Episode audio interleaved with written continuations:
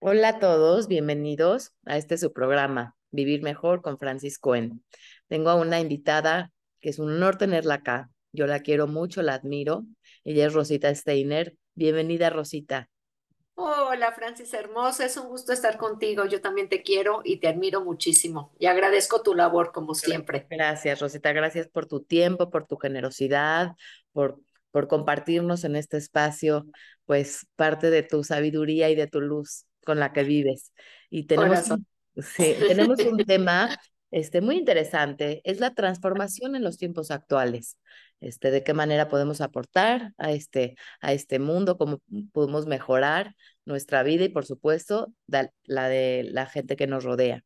Entonces, este, si te quieres presentar y comenzar, es tu espacio y gracias por estar acá.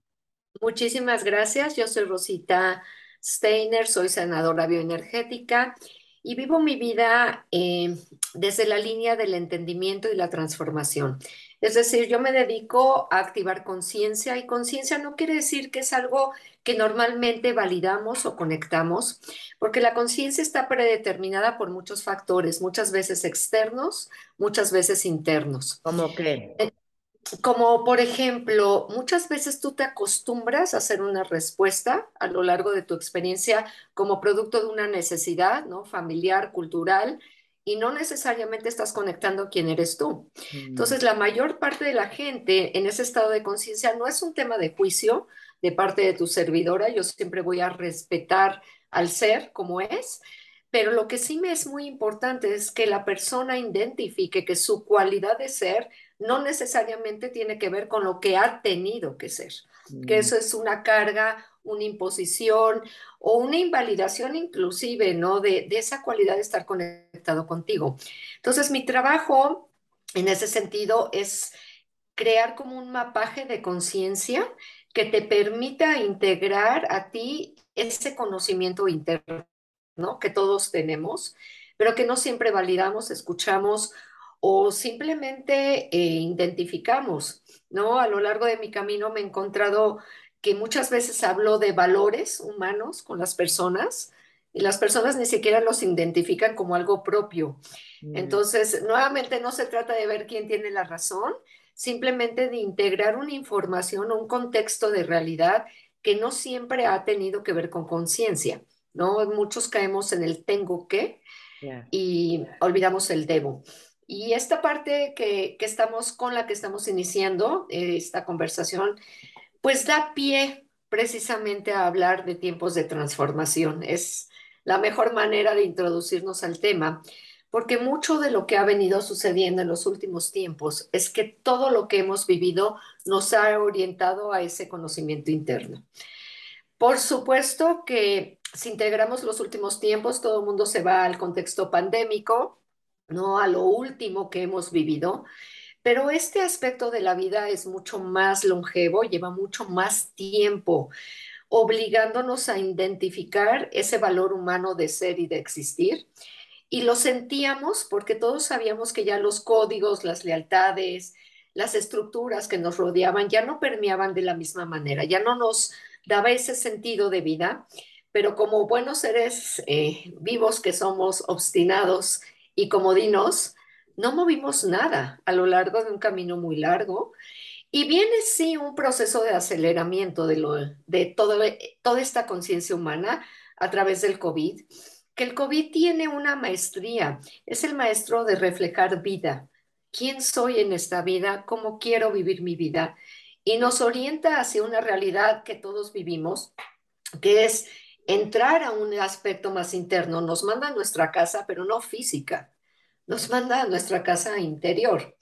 Y estos últimos años en relación a transformación han sido muy complejos, los conocemos todos, porque nos hemos tenido que separar o deslindar de lealtades, de códigos de vida, de seres que amamos, de amistades, de relaciones. Han sido años muy depurativos, de mucha limpieza para poder empezar a accesar el verdadero sentido del ser.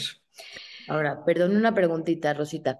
Lo ideal sería que fuera desde el amor o por el amor y no porque la vida te lo impuso o porque ya lo que antes te sostenía no te sostiene más. ¿Cómo podemos transformarnos desde ahí sin necesidad que tengamos que, no sé si es parte de la transformación la crisis o es necesaria o podemos hacerlo desde otro lugar un poco más amable, más amoroso, menos doloroso? ¿Es posible? Es posible y además eh, yo creo que tiene que ver con responsabilidad, Francis, tu pregunta. Mira, la energía, que es un tema prioritario en cuanto a la conciencia y a los movimientos que se activan, siempre tiene un marco de referencia individual, pero tiene también un contexto magno. Y lo que ha venido haciendo la energía es justo hacer un movimiento que nosotros obviamos. Nosotros nos deslindamos del corazón de esta capacidad de estar conectados en amor y fuimos muy mentales durante mucho tiempo. Desde eh, el ejercicio de la mente es muy complicado llegar a ese entendimiento verdadero de amor. ¿Por qué? Porque el diálogo siempre tiene que tener un entendimiento de polaridad. Tenemos dos hemisferios que están aportando dos entendimientos muy distintos. Sin embargo, en el corazón hay una sabiduría única que nos permite restablecer verdaderamente ese amor y ese amor sobre todo y ante todo porque está conectado a nivel álmico. Y cuando tú te conectas álmicamente y no físicamente, que es más un proceso mental, nosotros nos vamos deslindando de esa cualidad de realmente conectarnos en amor. Mm. Nosotros hemos tenido un blindaje muy importante a nivel emocional porque hemos temido justamente llegar aquí. Mm. Nos enseñaron a lo largo del camino a protegernos porque duele la vida, porque lastima la vida, porque hay que competir. Y entonces es una función mental esencial, no digo una función de conciencia, que la mente es importante en el ejercicio de la conciencia como estructura o como una parte iniciática, pero que no mueve. La mente solamente estructura un conocimiento. La parte que mueve tiene que ver con una conexión más emocional que te permita realmente restablecer esa conciencia de amor. Pero la energía nos ha venido empujando hacia esa dirección y algo que para mí es muy importante eh, dignificar en estos tiempos para integrar cómo vivir desde esa cualidad. El caos está siendo un bien necesario, no un mal necesario. El caos para mí representa el rompimiento de todas las estructuras de limitación que aunque bien fueron cómodas por mucho tiempo, lo que hace es sacar al ser humano de un estado de comodidad, porque al romperse las estructuras tienes que volver a revalorar quién eres tú. Y para mí esto es idéntico a un huracán. Si estás en el centro, en el ojo del huracán, como marco de referencia a tu corazón, la sensación de paz, conocimiento y entendimiento a ese amor a la transformación de amor y en amor está activo. Si te sales de tu centro y vas a estos aires huracanados, caóticos, por supuesto que también vas a experimentar movimientos que te acerquen a esa dimensionalidad, pero es mucho más invasivo, porque evidentemente los vientos mueven y mueven con fuerza. Hoy la energía no está suave, está muy fuerte. Y está fuerte no para castigarnos, sino para alinearnos, invitarnos a introducir este contenido de reconocimiento nuevamente interno. El ser humano no ha sido álmico mucho tiempo, corazón hermosa. Hemos sido seres físicos sumamente funcionales que sabemos cumplir toda la legislatura ya establecida pero perdimos la facultad al entender esa dimensión interna, si realmente es bueno o no es bueno para nosotros, si es producto de un deseo o de una necesidad o de una imposición. Entonces el secreto para vivirlo es estar en tu centro, estar en un conocimiento que valide tus reglas. Estar en tu centro es reconocer esta voz que tiene sabiduría no somos nuevos, ¿no? Este, esta parte de regresar a ser álmico quiere decir que nosotros tenemos una sabiduría porque no somos nuevos. Nada más que esta sabiduría siempre ha hecho algo con nosotros que, que incomoda, y es decir, absolutamente lo que es, no lo que quisiéramos escuchar. Entonces, no ha sido algo que hemos experimentado con tanta comodidad, porque nos confronta a tener que validar realmente lo que está sucediendo y a veces no es tan cómodo o a veces no lo queremos ver. Entonces nos peleamos entre la mente, ¿no? Que habla del deber ser y el corazón que habla del querer ser. Ambos aspectos son importantes a integrar. No estoy en, de ninguna manera descalificando el proceso mental, es importante, pero ese sentido interno que siempre siempre nos va a decir cómo estar bien parados en la vida, que, que realmente es importante para nosotros, no lo hemos tenido conectado mucho tiempo. No quiero decir que es una generalidad, por supuesto que hay gente que siempre ha validado el llamado de su corazón y, y por supuesto que, que en esta gran conciencia humana hay quien siempre ha estado conectado, pero muchos han estado desconectados. De hecho, gran parte de este factor de transformación es que el nivel de desconexión que tuvimos nos fue deshumanizando de una manera tan importante que nos volvimos pragmáticos, herméticos y físicos. Físicos quiere decir que solamente validamos lo que tocamos o validamos nuestra existencia por lo que tenemos, no por quienes somos. Entonces, cuando tú dices algo álmico, el alma representa realmente quién eres, no por lo que tienes. Esa es la cualidad tuya de ser único y especial. Es la parte tuya que dignifica la presencia divina en ti. Ahí es donde está la presencia divina. Si eso es real, y nos han dicho cuántas veces que somos imagen y semejanza, ahí es donde está ese enlace entre tu alma y tu cuerpo que te permite a ti transformar toda tu realidad. ¿Por qué no lo hacemos? Porque no es cómodo, insisto, como lo dije anteriormente, porque confronta, porque invalida las creencias que ya tienes preestablecidas aquí, porque muchas veces todo lo que tú aprendiste te dice que vayas a la derecha y aquí internamente te está diciendo que vayas a la izquierda. Tengo una pregunta. ¿Por qué nos desconectamos? Perdón, Rosita, ¿por qué nos desconectamos? ¿Por qué nos desconectamos? ¿Por qué no vivimos en conexión? Mira. Tenemos un camino de alma espiritual, o sea, ¿por qué si ese es el camino, por qué no se nos hace eh, eh, más, no normalizamos estar en conexión? ¿Por qué el deber toma tanto espacio en nuestras vidas? Mira, si yo te contesto a través de mi creencia, y mi verdadera creencia, me tengo que ir a una historia que todos conocemos, muy viejita. Todos hemos oído hablar del paraíso, ¿es correcto? En el paraíso había un ser maravilloso, Adán, una princesa hermosa, Eva. ¿Y qué es lo que pasa en esa historia? Esa historia estábamos totalmente conectados al todo. Cuando hago referencia al todo, lo puedes vivir o vivenciar desde un aspecto religioso, llamándolo la divinidad, o lo puedes manejar desde un tema existencialista, validando el todo como el universo, los universos, las galaxias, como a ti te sea cómodo. Pero no había nada que permeara por el campo del ser humano que no fuera luz. Éramos seres absolutos y totales de luz. Cuando empieza esta historia que todos conocemos de la viborita y de la manzana y de Eva, empezamos a tener una particularidad, que es un estado de desconexión de la totalidad o de la luz. A partir de ese momento se gesta algo maravilloso que se llama libre albedrío.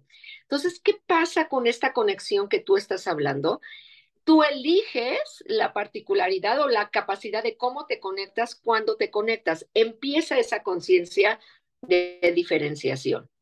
A lo largo del camino, sistémicamente hablando, nos fuimos conectando cada vez más y más y cada vez permió menos luz en nuestra energía, en nuestro campo, hasta llegar al nivel límite de volvernos seres muy compactos, que es el principio de toda esta esencia de transformación. Ya la capacidad de integrar luz se vuelve muy limitada luz como un entendimiento, un conocimiento, una sabiduría o una conexión. Y nosotros para lograrlo tenemos que empezar a entender que si no hacemos un esfuerzo, no logramos la conexión. Entonces, meditamos y vamos con sanadores y buscamos ser espirituales, pero se volvió parte de un trabajo y de un esfuerzo cotidiano, no de una realidad nación. Nos hace volver a validar que ese es nuestro derecho. El, nuestro derecho divino es estar conectados con todo lo que nos rodea. Y este es el fenómeno que estamos viviendo. Por eso estamos regresando, porque ya no había dónde aportar un crecimiento espiritual. Si mi nivel de desconexión me hace invalidar que tengo un poder o una capacidad o ser inclusive merecedor de esa luz, mi desconexión va a ser mayor, no menor. Y todo lo que hacíamos era producto o de competir para validar nuestra existencia o de esforzarnos profundamente para validar nuestra existencia sin tener la capacidad de reconocer que somos a imagen y semejanza, que somos parte de un todo, en cuanto, porque nos permite volver a validar que somos parte de una conciencia superior, que somos parte de un entendimiento y una sabiduría que evidentemente es muy longeva, porque el paraíso no tiene dos minutos de gestación, es algo que, que sucedió hace mucho tiempo y por cierto, el paraíso no como un lugar físico, sino como un estado de conciencia. Eso es lo que tenemos también que validar, porque la gente busca el paraíso como, como un lugar físico que probablemente en su tiempo sí se llegó a, manifestar y a crear en este plano, en esta realidad, pero más que nada es un estado de conciencia. Ay, qué lindo. Y ahora, ¿cómo nos conectamos? O sea, ¿cómo entramos en este estado de conciencia? ¿Cómo entramos en esta conexión? ¿Cómo nos quedamos en nuestro centro? ¿Cómo podemos? ¿Es algo que se puede trabajar, que se da a medida que se practica más? Y si sí, ¿cómo se hace? Mira, una de, las cuestiones más hermosas hoy en una conciencia terapéutica es ver justamente el despertar del ser. Yo creo que uno de los atributos más grandes que uno puede realmente agradecer es acompañar este proceso. ¿Y cómo, cómo se está dando? ¿Qué es lo que está surgiendo? Para que esto pudiera conectarse, para que el ser pudiera llegar a ese estado de estar íntimamente consigo mismo, forzosamente tenía que depurar. O sea que para llegar a esta conexión, teníamos que poder limpiar muchas estructuras de limitación, sobre todo muchas creencias y muchas lealtades. Y si te pones a ver lo que hemos venido haciendo en los últimos tiempos, es reflejar justamente lo que te estoy diciendo. Es como empezar a validar si es tuyo o es del otro. Y la energía está ayudando mucho hacia ese, hacia ese camino, hacia ese punto de partida. Para otros ha sido producto de la necesidad donde a través de pruebas muy invasivas, eh, que como bien dijiste, no son desde el amor, sino desde el dolor, se rompe como toda esa estructura de limitación que se había creado, que invalidaba esta conexión y naturalmente están despertando y no es desde una conciencia muy amorosa en su inicio, pero después conecta también mucho amor. Otros han entendido los movimientos de los últimos tiempos y lo que han entendido detrás de todo esto es que por definición lo que se nos dijo no necesariamente es. Entonces muchos a través de romper ese pacto con las creencias y lo predeterminado, están empezando a ver cuál es el sentido que le dan a, a toda la experiencia que los había obligado a manifestar o a ser quienes son sin ningún entendimiento. Entonces están en una búsqueda muy profunda de darle sentido a la utilidad y al, al proceso de vida. Y otros a nivel terapéutico, literal, vienen a trabajar el desbloquear como toda esta desconexión, volviendo a crear una relación de confianza. Confianza es un valor prioritario, creo en esto, del lugar que ocupan realmente del lugar que ocupan. Eh, este proceso de humanización es un gran despertar a tener esa confianza en sentir. Entonces, mucha gente está empezando a integrar este, este concepto. Inclusive a mí me ha pasado mucho a nivel terapéutico, que gente eh, muy conectada a, a sus creencias, a dogmas, a procesos muy establecidos en términos de religión, por ejemplo, religiones, hoy se cuestionan mucho más de lo que se cuestionaban anteriormente, porque hay una sensación interna de querernos desarrollar que no se había podido manifestar. ¿Qué limitó realmente esto? Que durante mucho tiempo, primero se creó la hermosa institución del ego, que es una conciencia de en segunda instancia, el ego habilita el tener que competir, no de integrar, no, no crea esa conciencia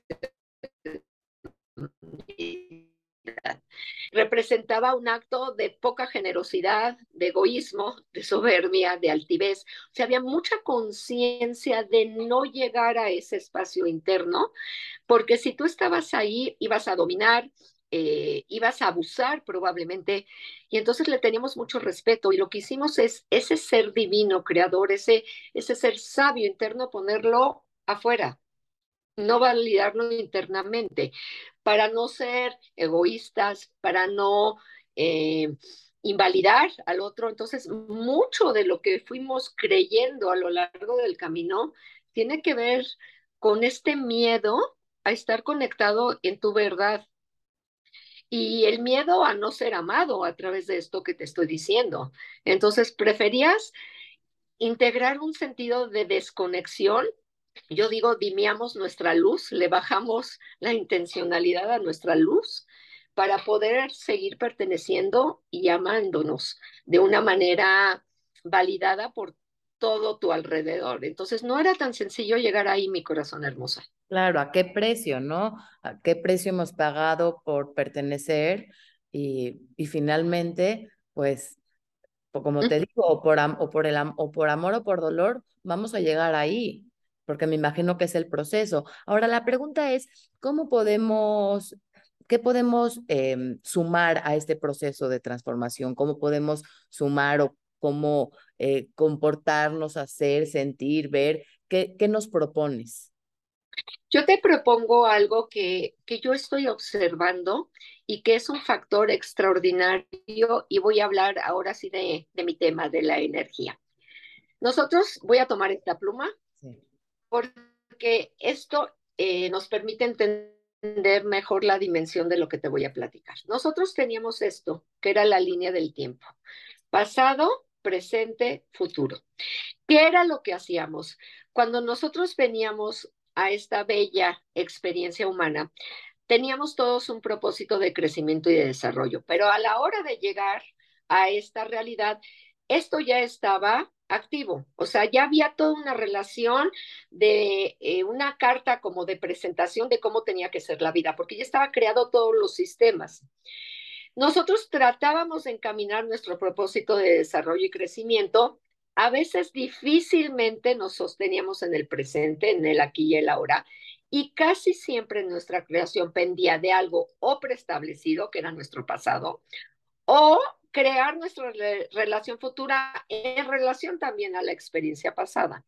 Entonces, cada vez que nosotros veníamos con una intención de crecimiento y desarrollo, tratábamos, pero quedábamos atrapados aquí, en lo que se nos dijo, en lo que era correcto, en, en todas estas instituciones que tuvieron un sentido de, de ser y de existir. Yo no digo que esta escolaridad en ningún momento fue mala, fue muy funcional y si te pones a ver, aportó un estado de comodidad absoluto porque aquí ya te habían dicho cómo tenías que, hacer, que ser y, y de qué manera hacer las cosas.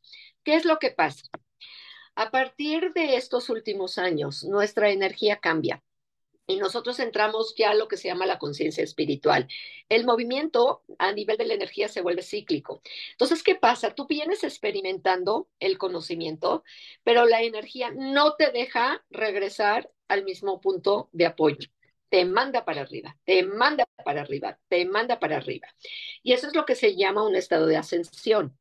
Nada más que es un estado perfectamente incómodo porque aquí tenías la comodidad siempre de recargarte en tu historia, en tu existencia, en tus heridas, en lo que te contaron. Este estado de comodidad era muy importante muchas veces porque realmente había gente que no tenía o el deseo o la fortaleza de crear ese movimiento a nivel interno. Pero esta energía que está hoy no te da chance. Por eso la gente está tan incómoda, tan cansada. Es como un cansancio existencial, no es nada más físico. Aunque duermes, no, lo, no restableces. Porque para empezar, Ascensión es hermoso, pero ascensión marca que estás de subida, o sea, ya no tienes la, la línea recta. Y para subir y subir con facilidad, tienes que soltar muchas cosas, porque con el cargamento de la vida no puedes ir subiendo con facilidad, te obliga a tener que ir limpiando y soltando ese bagaje. Pero lo más importante, no te deja regresar al mismo punto donde tú estabas. Entonces, forzosamente te hace moverte. o sea, es como un lugar de víctima, de no responsabilidad. ¿Ese es el pasado o no necesariamente? 100% del pasado fomentó no solo la víctima, sino una alianza estratégica con el dolor, con la pérdida, eh, con el miedo. O sea, era parte del desarrollo humano siempre estaba aquí, siempre lo podías abrazar, ¿no? El miedo a perder, ¿no? El miedo a no sostener tu prosperidad o no sostener una relación siempre estuvo, ¿no? Aquí al lado nuestro. Y esto tenía que ver muchas veces realmente con nuestro pasado o con historias que ni siquiera eran nuestras, pero que nosotros activamos a través del rol familiar, social, cultural, eh, de pareja. Y ahora esta energía no te da tanto chance de sostenerlo. Entonces, tienes que obligarte a ser responsable de poder sostener tu propio camino, tu propia voluntad, restablecer ese orden interno de validar tu luz y tu sombra también, abrazarlo desde una conciencia diferente, donde ya no tienes que elegir un fragmento tuyo para ser y existir, porque aquí podías hacerlo. Podías escoger una particularidad tuya y vivir perfectamente bien toda tu existencia. Pero desde este contenido en el que nosotros estamos reconociendo la totalidad, ya no nos podemos exentar con tanta facilidad. Entonces, es una oportunidad de abrazar la totalidad de nosotros para empezar a aceptarnos realmente como somos. Y esto es un cambio muy importante, sumamente importante. Los últimos años se conocieron a nivel energético o espiritual como los años de la revelación. Mm. Cuando yo escuché años atrás que venían estos tiempos, sabía que iba a estar muy ocupada trabajando en la línea terapéutica, mm. Porque los años de la revelación implica quitarte la veladura de los ojos implica tener que empezar a confrontarte con, con realidades absolutas que aunque no sean cómodas, te obligan a tener que hacer cambios. Evidentemente ese cambio es para entrar internamente al verdadero conocimiento de tu ser, porque eso es a donde vamos, al ser. Pero no ha sido ni sencillo ni fácil quitarse la venda de los ojos. Mucha gente me dice es que toda mi vida había podido vivir o ser o hasta comer cosas totalmente físicas y ahora no puedo. O dormía perfectamente y ahora ya no duermo. Y es que todo este proceso de transformación tiene que ver también con nuestro cuerpo. Nuestro cuerpo también está en un estado de mutar y de volver, volver a validar o a facilitar ese entendimiento de qué me hace bien a mí. No que me dijeron que tengo que comer o cuántas horas tengo que dormir, cuánto necesito yo. Y esto es lo que está hoy en pie y es muy grande y muy importante. Claro, y tiene que ver con esta conexión, porque para, y con un proceso de autoconocimiento también, porque para poder saber qué necesito yo, necesito conocerme, y necesito escucharme, necesito respetarme, no sé, vivir menos a las leyes externas al deber ser y más a nuestras necesidades personales.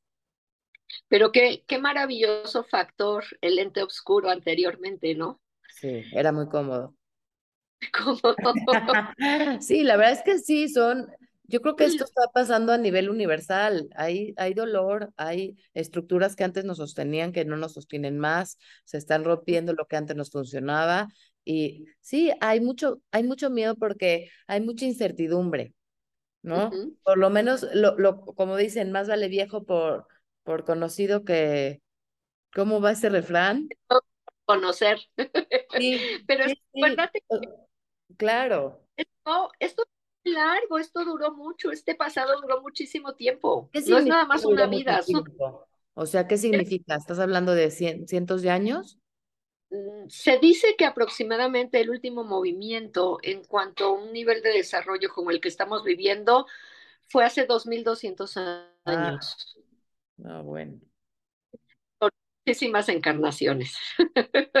Muchísimas de venir y estar.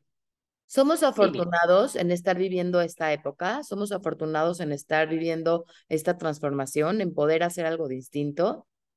Yo creo que es el de mayor fortuna a nivel de la conciencia y desarrollo humano.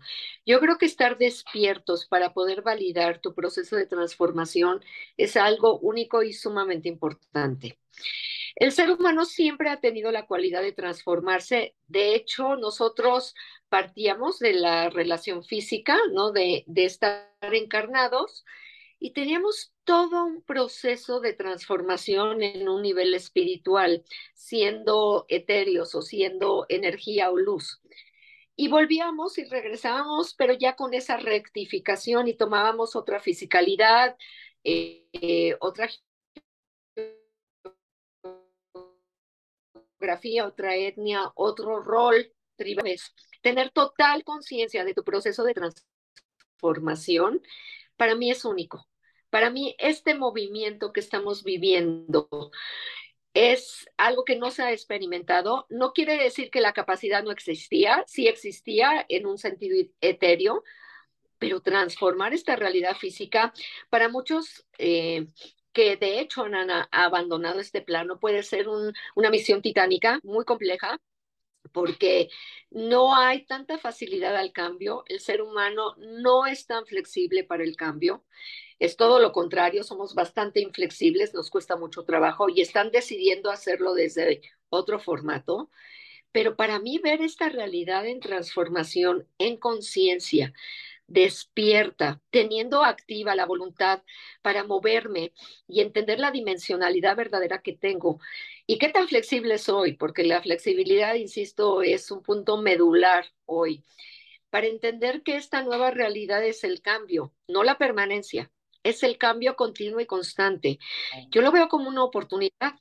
¿Cuántas veces en la vida no quisimos que las cosas se vieran desde un lugar distinto y no teníamos esa fuerza que hoy tenemos para mover y además una energía a favor de esto, ¿no? Que estamos haciendo. Entonces, yo lo encuentro sagrado, lo agradezco. No digo que sea cómodo, para nada digo que sea cómodo. Yo estoy trabajando más que nunca en consulta, más que nunca, por este estado permanente, porque no cesa para muchas personas, ¿no? De incomodidad, por este factor de tener que disolver tantas cosas y soltar tantas cosas para moverse, pero estoy viendo un despertar enorme. Ayer les comentaba a, a varios pacientes en sesión que desde el mes de enero ya no me voy a terminar eh, como sanadora, sino como lloradora, porque ahora abrazo a todos los pacientes y, y lloro porque veo que el ser humano está pudiendo abrazar su grandeza, que era algo que a lo mejor podíamos ver o palpar, pero el otro no, no lograba sostenerlo. Se caía y se caía. Y hoy abrazo la grandeza y me conmueve muchísimo. Entonces yo creo que estoy viviendo desde la gratitud, desde el amor, y desde la responsabilidad, porque esto viene con responsabilidad. Creer y crear tu realidad es un tema de responsabilidad. No es un tema de imposición, no es carga de responsabilidad, pero sí es responsabilidad. Claro. No, qué lindo, así en esas palabras hasta se antoja, ya la, la incomodidad ya se desvanece un poco cuando lo miras desde el, desde el amor, desde la gratitud y claro, la palabra responsabilidad me parece enorme, me parece que es lo que toca. Ahora sí que ya no podemos voltear hacia otro lado. Una vez que uno abrió los ojos, difícilmente lo cierra otra vez. Este, tengo una duda, ahorita que dijiste que la gente que ya no está acá está también viviendo un proceso de transformación álmico. ¿Cómo es ese proceso de transformación sin esta fisicalidad? Cuando nosotros nos conectamos con la luz, nosotros tenemos la posibilidad de validar o rectificar o observar todo aquello que nos propusimos antes de venir a manifestar, porque este es un plano de manifestación. La, la física lo que nos da como oportunidad es poder crear esa diferencia que es observable, que es medible y que además todos funcionamos como espejo para nuestro crecimiento y desarrollo. Fuera de la fisicalidad tenemos la oportunidad de validar si lo que encaminamos lo pudimos lograr o no lo pudimos lograr. No es un tema tampoco de castigo, pero yo creo que fuera del cuerpo enfrentarte a todo lo que en posibilidad pudiste ser que no hiciste debe de ser algo sumamente complicado. Por eso la gente dice, no, el infierno, yo creo que el infierno es realmente esa confrontación de mm. validar que muchas oportunidades de ser y hacer y no te atreviste o no cumpliste o no pudiste. Entonces, desde esa capacidad que tenemos de, de volver, ¿no? A, organizar otra vez el sentido de venir, las almas se vuelven a formar muy rápido. Quieren volver a continuar y experimentar porque no hay nada más hermoso que este espejo de relación donde tú validas mi existencia y yo valido la tuya. Fuera de este cuerpo somos todos luz y es un espacio maravilloso que se nos olvida, yo creo que se nos olvida porque si no, no, no saldríamos de él también, sería complicado, pero hay que validar que la transformación se da de esa forma álmicamente. Ok, lo que entiendo es que finalmente estar acá es una oportunidad para elegir desde el libre albedrío cumplir con lo que nos toca, cumplir. y, ¿Y cómo sabemos que nos toca? Yo sé que es la pregunta del millón, pero este, porque pues sí, quisiéramos que nos den así como digerido, eh, así como líneas, te toca esto y esto y esto y bueno, va, lo hago. O sea, ¿cómo podemos conectar con nuestro corazón y saber a qué venimos, qué se espera de nosotros, cómo, cómo sabemos si vamos por el buen camino? ¿no? Si es por ahí, ¿cómo sabemos? ¿Hay algunas señales o algo este, concreto que nos puedas compartir? Mira, concreto específicamente no, pero yo creo que este tiempo es el tiempo justo de descubrir eso. Mm. Yo creo que a la hora de entrar a nuestro interior, las respuestas siempre han estado ahí. Hay que entender que el corazón ve, siente, toca, escucha, tiene todos los sentidos a nivel interno. Y somos nosotros en la realidad física los que no queremos escuchar eso que internamente sí está activo. Entonces yo creo que, que no hay una receta que te permita entender exactamente tu sentido de vida, pero que una vez que empiezas a vivir y a vibrar aquí, esas mismas sensaciones, esa observación, esa visión interna va develando tu sentido de vida. Y cuando tú utilizas los sentidos que no son físicos, sino son álmicos, sabes a ciencia cierta que estás haciendo lo que te tocaba hacer, lo que elegiste hacer. Eh, toda presencia física, todo sentido físico te conecta con todo lo externo y es muy valioso y maravilloso pero despertar los sentidos internos te conecta a la visión, a escuchar, a tocar, a sentir, te compromete a identificar con toda claridad quién eres. Y cuando tú conoces eso, se revela naturalmente a qué viniste. La gente está despertando de una forma que te sorprendería simplemente por empezar a sentir esa comodidad de vibrar internamente, de tener esa confianza de sentir, por ejemplo, desde su corazón.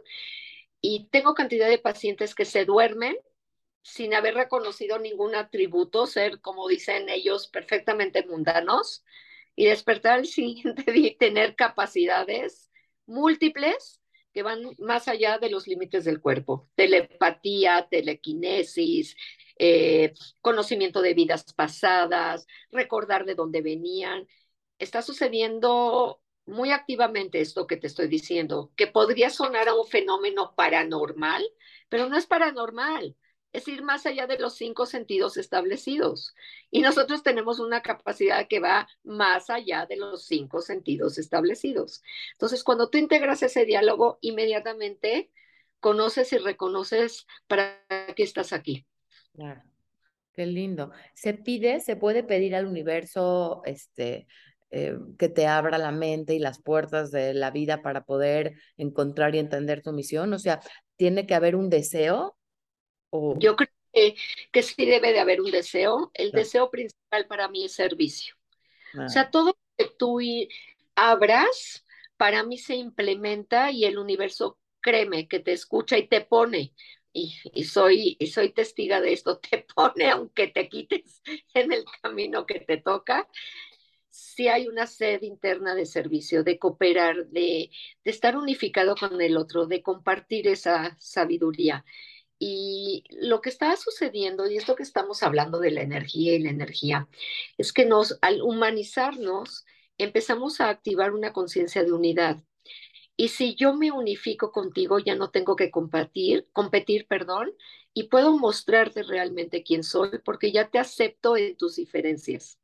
Si esto no se establece o no se establecía, era muy complicado, porque era tu verdad o mi verdad, y entonces dudabas cuál era realmente tu misión, si era la correcta, la incorrecta, y no podías establecer esto que te estoy diciendo, esto de compartirte. Y la gente está perdiendo ese miedo. Está empezando a integrar esta conciencia de, de quién es, porque tiene mucha sed de que a ti te beneficie también. Mm. Y creo que ahí es hacia donde vamos. No te digo que todo va a surgir mañana, pero creo que es lo que ya estamos empezando a encaminar. Por eso digo que nos estamos humanizando nuevamente. Claro.